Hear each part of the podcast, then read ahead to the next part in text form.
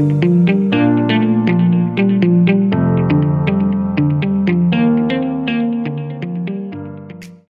and welcome to Let's Talk Robotics. I'm Nikki, I'm your host, and it's my privilege to introduce you to the amazing robotics and AI community in Australia. Today, I'm continuing a series of interviews with the Women in AI Australia New Zealand 2022 award winners. My guest today is Professor Flora Salim. Flora is the inaugural Cisco Chair of Digital Transport at the University of New South Wales, Sydney. She is a member of the Australian Research Council ARC, College of Experts. Her research on human centered computing and AI machine learning for behavioral modeling with multimodal spatial temporal data has led to more than 150 papers and three patents. She is the winner of the AI Defense and Intelligence category for the Women in AI in Australia, New Zealand 2022. This is a condensed bio, so please check out the notes for all of Flora's work and achievements. Flora, welcome and thanks very much for joining me today. Thank you very much for having me. Um, I'm just mentioning to my audience that that's a very um, short bio of Flora. It's much, much longer, but just in the interest of time, because she's an extremely busy person, um, you will have to re- refer to the show notes to see what else she's been doing. It's an absolute honor to speak with you. Can you tell us a little bit about your journey and your career highlights? Well, I think um, uh, what is what has been interesting for me is. Uh, uh, I've been very keen on uh, on doing research since I was little because uh, i always found myself to be uh, curious. Curious curiosity is one of my tra- traits, and I, I, really love to discover patterns um, in the world around us. In and and that's actually led me to keenness even doing coding since I was young. So uh, since I was in primary school, I've learned uh, uh, coding. Um, and that was very rare for a female uh, during my time. So I won't tell you my age, but. Listen, it's, it's enough to say that you did coding at school. I mean, that's even maybe even rare today. Like, so exactly. I'm, in awe. But, yes. but, but um, yes, yeah, so I started uh, coding when I was 11, and that was uh, with Pascal and COBOL. So you know how old that is. That yeah. was even and also C. Um, uh, and and ba- basically, uh, initially I thought I could I would love to do science and medicine, but uh, I think the love of technology and com- computing drew me more and more into this. And then and then um, uh, I did my um, uh, undergrad and then honors research um, in computer science. And I went to industry, obviously. And after that, I uh, again, I'm very drawn into uh, expanding uh, research because I, I, like to have the freedom and in exploring my own questions uh, because there's so much opportunity with the, the data uh, that, that was made available to us. So even when I did my PhD, it, it was uh, basically on um, what, you know, we were one of the few who uh, who started doing data mining and machine learning on stream data, stream and sensor data. Uh, and that was when I started my PhD, that was 2005. Uh, there was some explosion on what we call the mote sensors, the little tiny sensors that will that could be easily spread um, in a, in agriculture field and also sensors in the car, sensors in the environment. Uh, so uh, there was no term IoT back then, but I was already working on the in in really the sections of AI and IoT. Um, and and really uh, from that from that onwards during my PhD, uh, I started working on the issues of basically how do you make uh, how do you ingest data with very limited resources um, because computational resources could be very scarce um, in in a kind of environment in the in the live and wild environment. Uh, but how do you make machine learning that are actually computationally intensive, uh, uh, you know, data hungry uh, to be effective um, and efficient? So that's sort of the stuff that I do, and I've been working on from the area of uh, the domain of uh, transport to uh, you know built environment, infra- critical infrastructure monitoring, um, uh, and I also had uh, uh, opportunities to have grants and fellowships um, um, in this area. So that took me from my PhD in Monash to um, you know uh, a postdoc fellowship funded by ARC uh, at RMIT. Um, so that was APDI, uh, Australian Postdoc Postdoctoral Industry Fellowship, um, and then um, you know uh, I had a then faculty position at RMIT, and after 13 years, then I, I moved to UNSW to take up this uh, role uh, just on um, uh, on 1st of April. So I got the award uh, on the night before then. I actually saw, um, I was there in the audience, so I saw your uh, acceptance speech of you being in no man land because you literally finished that day. And um, well, obviously it was in the evening, and the next day you were starting at the University of uh, New South Wales. So I'm assuming you've actually moved to Sydney now. Is that a correct assumption? That's a great question. So, uh, as a professor of digital transport, I'm still transporting myself between the two cities. So, okay. we are, we're going. The family is going to relocate uh, permanent, uh, per- permanently. We uh, we're looking to sometime uh, uh, next year. All right. So, yeah, we're still in the process of doing that. I, I do not envy you the travel mania that you're going through at the moment with the airport. So I just my commiserations. And you sound as though you're extremely competent. You can handle this, but still. Flora, tell us about your position at the University of New South Wales. Yeah, so uh, there are two hats I'm wearing. So I'm a professor in uh, computer science and engineering. Um, so, and with my research on the intersection of AI and machine learning with uh, basically uh, ubiquitous computing or sensor and computing everywhere um, from your uh, typical environment to your to sensors in the pocket and in, uh, in the street and the city.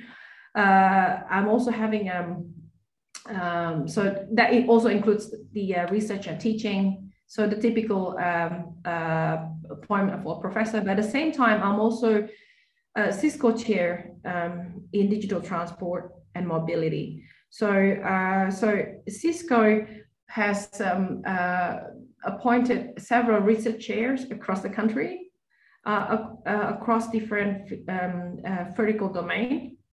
And the one in, uh, so one in each state. So the one in New South Wales is here at UNSW, and that's actually me. And my focus is very much working closely with Cisco uh, with uh, a lot of their uh, project partners and clients um, uh, that, that, basically uh, says every single transport department in the country. Um, we actually working closely with them at the moment. Um, so real world projects, uh, lots of data. So because we are based in New South Wales, um, obviously Transport for, for New South Wales is one of our closest partner for, for our research uh, very keen to adopt some of the research that we're doing. Uh, so there's going to be a really quick, um, uh, you know, basically uh, interconnection between research and the R&D here is not normally takes a long time the cycle, but it's going to be a lot more agile. We can get feedback directly from industry at the same time. Uh, industry can see what we're doing in terms of state of the art research, and then they can say that's what we like. We like to adopt that, and how do we actually then um, make, make that happen. Um, and as anyone know that lives in Sydney, there's a lot going on in the public transport space in terms of infrastructure being improved con- continuously there. Uh, absolutely, and and I'm actually very impressed with the, the rate of the the improvement and advancement that's going on. I mean, the it actually changes my experience as a uh, transport user uh, public transport users. I'm I'm a keen public transport user, so even when I'm here uh, all the time, I always take public transport. Um, I, I, love the uh, uh you know the new light rail, um, you know, the, uh, it, and also uh, I like the way that inf- real time information is is um, widely and easily accessible. Even on it's actually integrated on Google Maps. Um, you can actually know, for example, when your your light rail, your bus is going to arrive uh, how many minutes if it's going to be delayed. It is is not there in, in any other state at the moment. So no it is. I have to say i'm traveling to sydney. I do find it absolutely astounding that you can actually get off at the sydney airport and you can get onto a train and you can go anywhere you need to. It, it baffles it's beyond comprehension that melbourne still does not have this. Yes, and, and we, we also uh, planning to uh, work close, closer with Victoria of Transport uh, to see how we can also help them on, on these issues. So in fact, um, with Cisco, uh, there's a lot of interesting uh, activities going on. Say um, in some of the uh, intersections in Sydney, we are trialing smart intersections. So um, it's a, the, a lot of movements. So all the movements are being tracked. Uh, so uh, it's also looking at the next generation vehicle to infrastructure communication uh, towards the you know connected vehicles um, uh, time uh, which is happening and and basically uh, looking at how do we actually leverage that to be able to make sense you know events in, you know emerging events that's happening either congestion or even potentially uh, vulnerable road, road users that uh, around intersections and how do you make it safe and efficient for uh, experience for everybody well of course it's based on all the data that you're able to mine. So you know in an excellent position to do this. And i think as um, technology advances for people and i know for a lot of people that you know you talk about smart devices and for a certain generation they go oh no they're just not interested in it. But if you actually look at how it can make your life easier as you mentioned whenever you're traveling you get instant updates of things that you need to know. Yes that's right. And and the thing is uh, uh, there's so much data, but what sort of data do we need to actually provide people at their fingertips? Mm. because uh, you know too much information also can give um, and the opposite effect of having uh, you know uh, information information overload. Yeah. So flora are, you lecturing as well as the university? Could you make the sound so seamless? You know you're just throwing all this work around. Like how do you organize your day? That's a great question um, so I, I do teach, yes. So uh, in UNSW, uh, we are all encouraged to teach, and uh, because that's that's uh, the only way we can continue to deliver and train the next generation, uh, and even trying to inspire the uh, you know the undergrad students to to do research. Um, so I'm going to teach in, in next term, and I'm looking forward to it, and that will be on ethics. Okay listen, your students can just thank the lucky stars that they've got you as a professor. That's all I can say. So you became a member of the Australian Research Council College of Experts. What does the Research Council do? So uh, ARC, so Australian Research Council, they uh, they award grants to uh, that. This is basically um, you know federal government body uh, that actually funds uh, basically the fundamental, the basic uh, research in Australia, and as well as applied research, because there are several schemes. So including the ARC Discovery Project, uh, they are more on fundamental blue sky research, as well as the uh, uh, linkage pro- uh, project schemes. And these are highly competitive. That's why uh, we call them the category one grant. Uh, it's very prestigious if you get one of them, and, and it's a very strong in- incentive for universities to encourage their uh, faculty members to, to get them, apply for them and get them. So now as a member of College of Experts, uh, we are um, we have responsibilities when we are assigned to panels uh, to actually provide um, evaluation uh, of the uh, applications coming in. So not just um, you know, so there are of course evaluation as an assessors uh, and as an expert assessor, but we we will then discuss, uh, you know, how the applications are, are ranked and prioritized for funding based on also the assessments. Congratulations! Like um, I think it's like a plum position. It sounds to me so um, thoroughly deserve it as well as the the category that you won here which brings us a little bit to the awards night. As I mentioned, I saw you accept your um, award and you mentioned you were no one, but you also mentioned how important it was to get um, the accolade and the recognition of your work.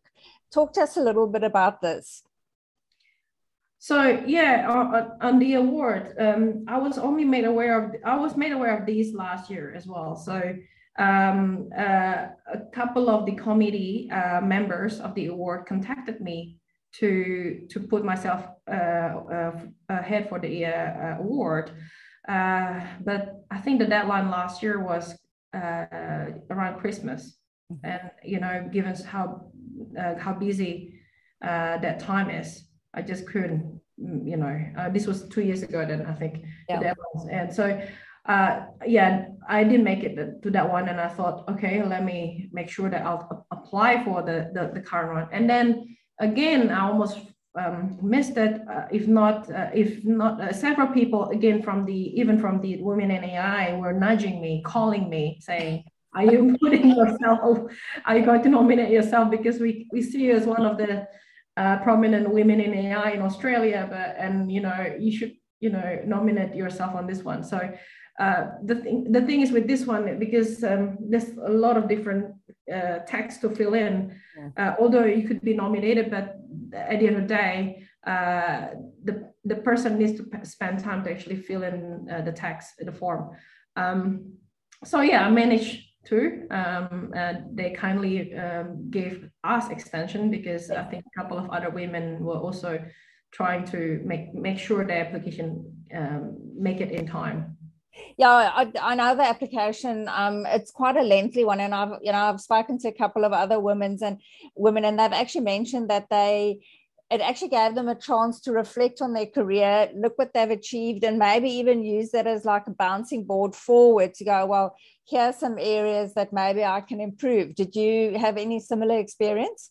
Absolutely. Every single time, uh, you know, I apply for similar kind of like award or fellowship, it's always, or even grant application, like I mentioned before, like ARC Discovery Project, it's always a good chance to be in it. Not to not to win it. I mean, of course, you want to be in it to win it, but at least one of the biggest in, uh, benefit out of it is uh, to reflect on your own track record.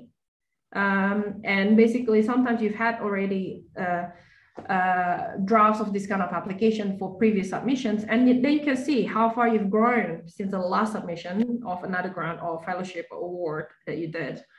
At the same time is what's next? Mm. Uh, what will be, uh, what's the plan the next year, the next two, three years? What, you know, how, how would you like to, you know, change your little world or even the bigger world? Yeah, no, I think it's fantastic. Um, and as I mentioned, like for a lot of women, um, it's become like an inspiration for them to go, especially where they're going, I'm falling short on some areas that they, it's like a bit of a ping for them to go, I need to lift my game in this because clearly other women are really good at this and I, I don't necessarily know what I'm doing. So tell us about your the work um, around this. So you've just released a paper translating human mobility forecasting through natural language generation. Um, Flora, I'm making as though I know exactly. I have got no idea what any of that means. So you are going to talk to me like I'm an absolute novice about this. Talk us through this. Right. So, so for example, um, so we do a lot of work on. Uh, uh, so the, the word that uh, we got is um, um, uh, the word that I got is actually based on my data and my work on um, intelligence with big spatial temporal data okay. right? So uh, it's of course the category is defense and intelligence, but one of that is part of that is spatial data.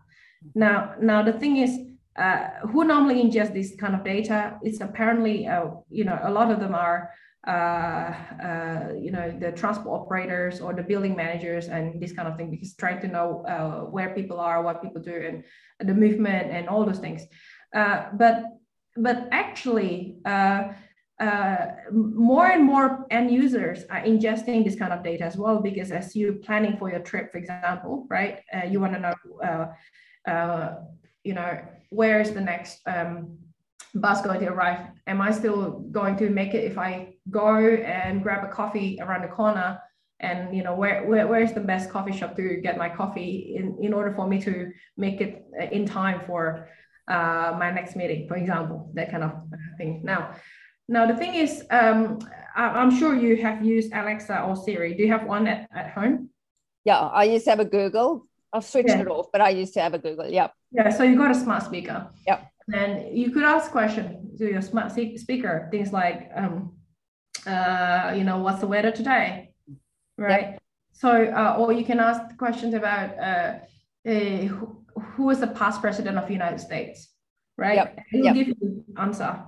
So you asking question, it will give you answer, and that is normally built on the knowledge uh, from the web, yep. Uh, which is a big, uh, you know, knowledge graph uh, of uh, let's say coming off from Wikipedia, mm-hmm. or you know, it's if it's about the weather, it's it's normally built on an, a forecasting model, uh, which is a weather forecasting. But then it's understanding the, the question that, okay, that is a question to do with weather forecasting, that I'll have to answer it this way. Now, the thing is, um, uh, the spatial temporal forecasting hasn't been um, quite uh, addressed yet uh, in this kind of manner. So normally, uh, spatial temporal forecasting will be questions like, for example, um, uh, how many people will be at the, at uh, that coffee shop uh, tomorrow. Say maybe as a, a, a, shop owner, you might want to know that, or you know how congested is that tra- uh, train station, or where would uh, will I be able to get a car park uh, around this train station because I want to get park and get to my. Mm-hmm. You know that is a forecasting question. Spatial yeah. temporal forecasting is to do with space and time, and it's a, a behavior of the future. Mm-hmm. Uh, that kind of um, uh, research is not yet uh, done really because it's uh, it's not it's not I mean it's done but it's not done in in a natural language manner. So that's what we did in in that paper. This we were the first that treat that as a uh, natural language uh, processing, natural language generation problem. So is that is that like a first in Australia, worldwide, that you've done this? Uh, I, I will say potentially potentially worldwide because there was an international peer reviewed. Yeah. And it's uh, actually published in a top venue called Wisdom, uh, Web Search and Data Mining, which is very competitive and it's actually ranked A star, which is uh, yeah. Um, so yeah, how do we then um, uh, make spatial temporal forecasting uh, a, a question that actually normally treated as you know, to build a regression model separately for to answer each of these forecasting uh, component. But instead of building that that separate encoding and uh, regression model separately, and that can only be uh, ingested uh, by, let's say, the experts or data scientists or whoever. But how do we make it more, uh, you know, uh, accessible by treating it like a natural language question and even the answer is also in natural language. All right. Data that you're mining out of, say, for instance, how many people have gone to a coffee shop, um, how many car, car spaces are available, that sort of stuff. How would you mine that information anyway? Are you relying on the coffee shop owner to supply you this information, or how do you get it? So these are examples. So uh, if we in in that paper, for example, we we use data sets uh, that are coming from a location-based service provider um, and uh, the details are in the paper. So, but the data is coming in aggregates. So aggregates of, let's say, uh, uh daily or let's say weekly uh, pattern of visits to a certain uh, POI, so places of interest. Yeah. Uh, and these kind of come, you know, uh, either from mobile phone uh, location, you know, whenever there's someone activating location-based service on the phone, it, yeah. the ping can be received there, or it can come in maybe from check-in, so active check-in, so people actually manually checking in, just like your your check-in. Uh, you know, sometime in last year in Melbourne, right? You, uh, you even before you get into a shop, you need to yeah, your carbon, your carbon check-in. yeah, you, you, need to do your QR code, for example. Yeah. So that's the manual check-in. So uh, imagine these data are aggregated in in some manner, and we can do uh, we can then actually mine the patterns uh, and of people activities. And, and this becomes important because uh, the actually you become more you, you and I become more mindful about our mobility intent because uh, as we have now moved from a hybrid work, you know, not everyone go to work uh, Monday to Friday, nine to five. Mm. Uh, we become more mindful and you know we we also want to make sure that we becoming more efficient in our time uh, we don't want to be stuck in a crowded, uh, uh you know, uh, carriage, or we want we don't want to be standing for too long for waiting for uh, coffee because also it's for health safety a reason, right? For you know social distancing and all that. So I think a lot of these becoming more uh, an important question. In terms of people's privacy, I mean, I know in a bit of the pushback about these QR codes in, in Melbourne, for instance, because I just live here, I know about it, is that people are going, they're tracking you. And I'm, I'm going, I don't know, like, what do you think they're going to do with this information where they're tracking you? It's for your own good. But I'm sure there are concerns out of people going, um, what are you doing with this information? Do you have my permission to be tracking me, so to speak? So uh, how, did, how does that work? I guess um, every single system uh, is different, uh, but uh, as far as I know, with the one in um, Melbourne, the checking in, uh, the information uh, just stays uh, stays there. It's yeah. and the, the the biggest question is always about personal personally identifiable information. Do they collect your personally identifiable information? these cafes, no. So it, it, it only will uh, you know, uh, it'll be associated to you if there is a, a positive case, right? Oh. So um, I think what's even more worrying is if it's it's good that you are aware that you are checking in. That that means you know you're actively giving away uh, that check-in behavior, the check-in data. Uh, what's more worrying is um, what's happening now in the U.S. Uh, you know, with the uh, Supreme Court, the recent Supreme Court decision, for example, uh, that even there is part of the law over there that it says that the uh, the lawmakers and regulators will, will have the rights uh, to use technology and the data to you know prosecute um, if some and knows if someone is actually uh, had an effort uh, uh, have an abortion effort for example. And, and you're not realizing you're giving that data away and then that could be used to track you. That that kind of thing is, is more worrying. And yeah, i'm talking about this actually in the conversation article a couple years ago. Look i think the whole um, the whole situation in america is worrying. I i don't foresee it that they um, people are going to stop protesting. Um, we're speaking now, very current. By the time this talk is out, it's probably be a few weeks away. But um, it, the whole landscape is shifted for women and women's rights, and um, obviously we're concerned about it. Yeah, so that's why I'm actually um, um, uh, some of my active uh, research at the moment is first, how do we make machine learning more data efficient? So uh, first, so that means we uh, we training it with less uh, less training data or even less labeled data. But at the same time, we also need to be aware of its biases and we need to ensure that the model being trained could be privacy preserving. So, uh, you know, it could not be uh, used to trace trace it back to a, a, particular user, for example. Yeah, yeah, they want to they want autonomous or um, autonomous that um, an autonomy that no one knows where you're and what you're doing. Of course, otherwise we won't be doing. I wouldn't say we wouldn't be doing, but it is real concern that wherever you go, um, people can track you, and that's to say Facebook, um, mm. Google, mm. any of the devices that you're using. Yeah, but I just have to say that with the, you know, a lot of people, um, you know, uh, I think maybe it's also the contribution of the way media portrays it, but it, it feels that AI is a scary thing, having an AI, uh, machine learning being pervasive in our life. Well, um, the thing is, the technology, once it works really well, is going to work, it's going to make our life so efficient. Mm-hmm.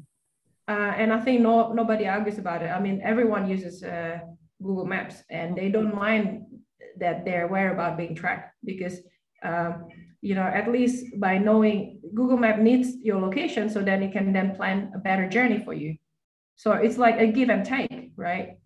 Definitely. I think it's more that users information is being used when they're not aware of it and and it, you become the product and your information is being sold to other people i think that's where it gets problematic obviously to the betterment of our lives like the example you've used yes we're all for that but not if you going onto a site and you're giving up your email address or you've just visited the site and your information is being sold on yeah absolutely yeah so, so back to the awards night and positive things. What does this award mean to you personally?